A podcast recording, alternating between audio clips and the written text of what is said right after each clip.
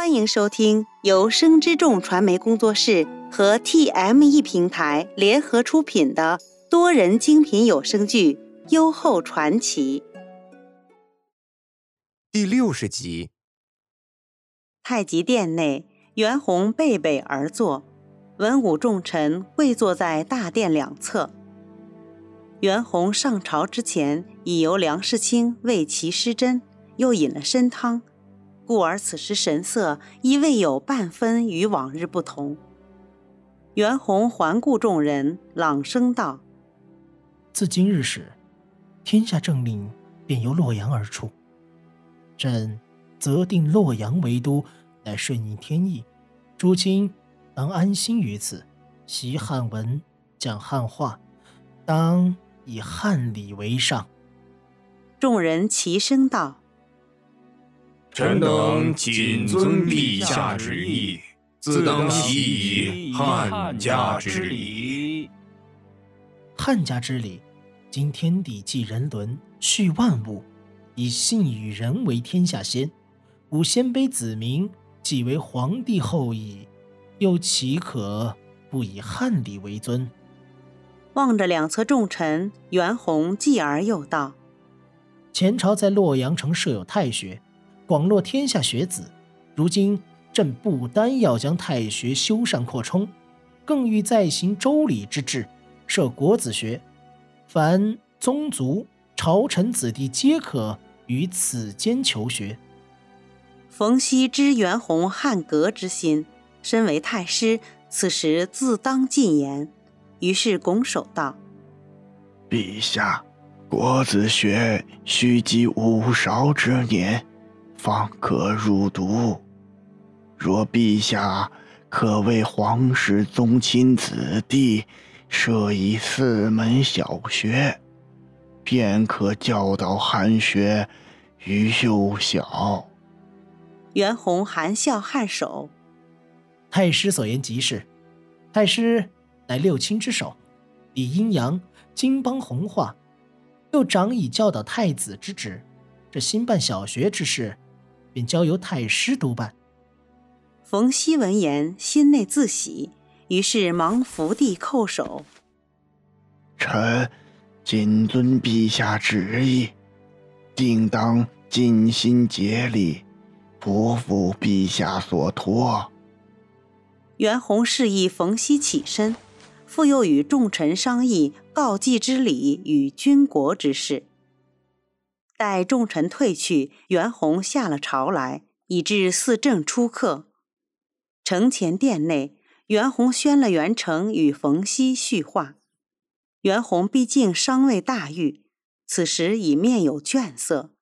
袁成见状，忙道：“陛下，您这些时日车马劳顿，刚才又在朝堂之上两个时辰，不如小憩片刻。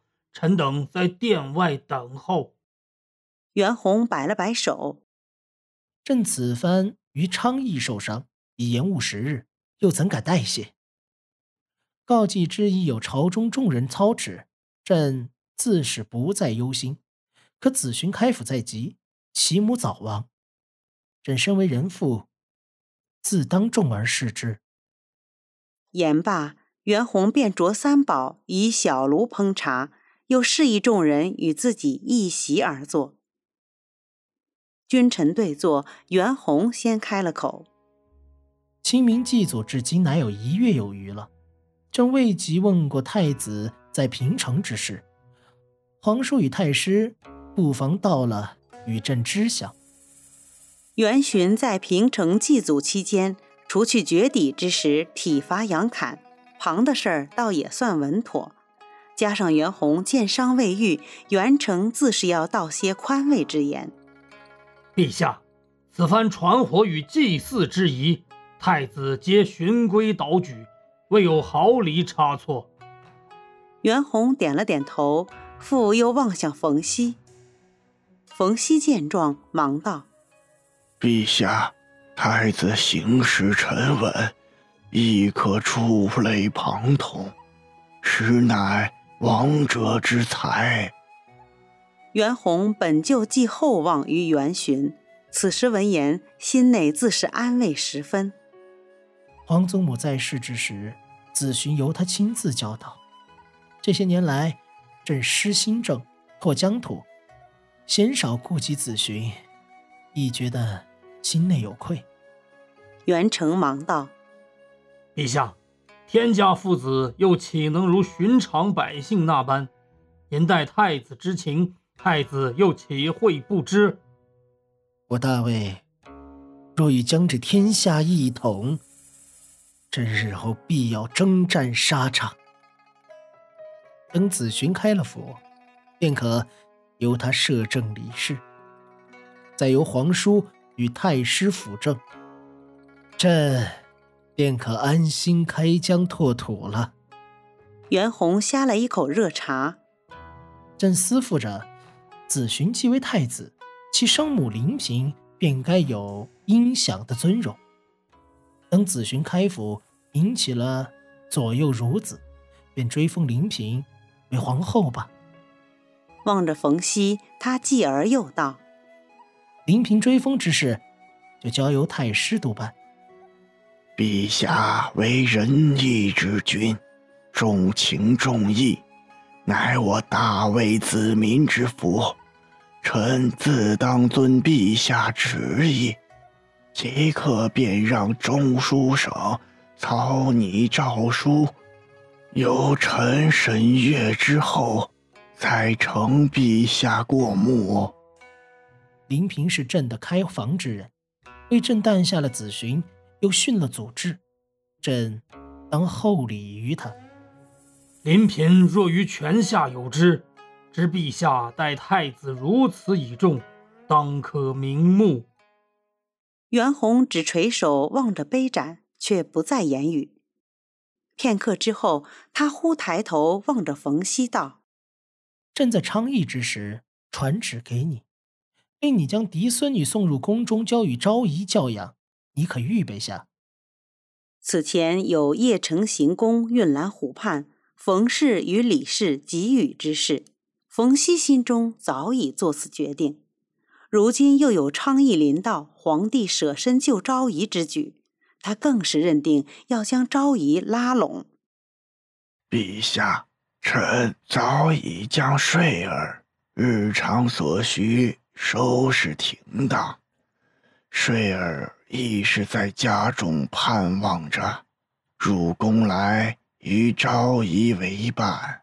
只臣思忖着，陛下与昭仪一路舟车劳顿，不如待芒种之后，再将睡儿送入宫中，如此亦可令昭仪休养些时日。袁弘闻言，一觉冯熙所言在理，于是应下。君臣三人又叙了闲话，待三宝来禀，太医令前来请脉，二人方才起身退去。梁世清为袁弘验罢伤口，请了脉，便对袁弘道：“陛下，您这箭伤已愈，臣为您调制药浴，今日便可沐浴了。”见袁弘微微颔首，他接着小心道。陛下，七里散虽可助您伤口早愈，可您内里所损，却要缓缓调之。陛下莫要再伤神劳累，当多休养为上。朕为君，又怎敢懈怠政事？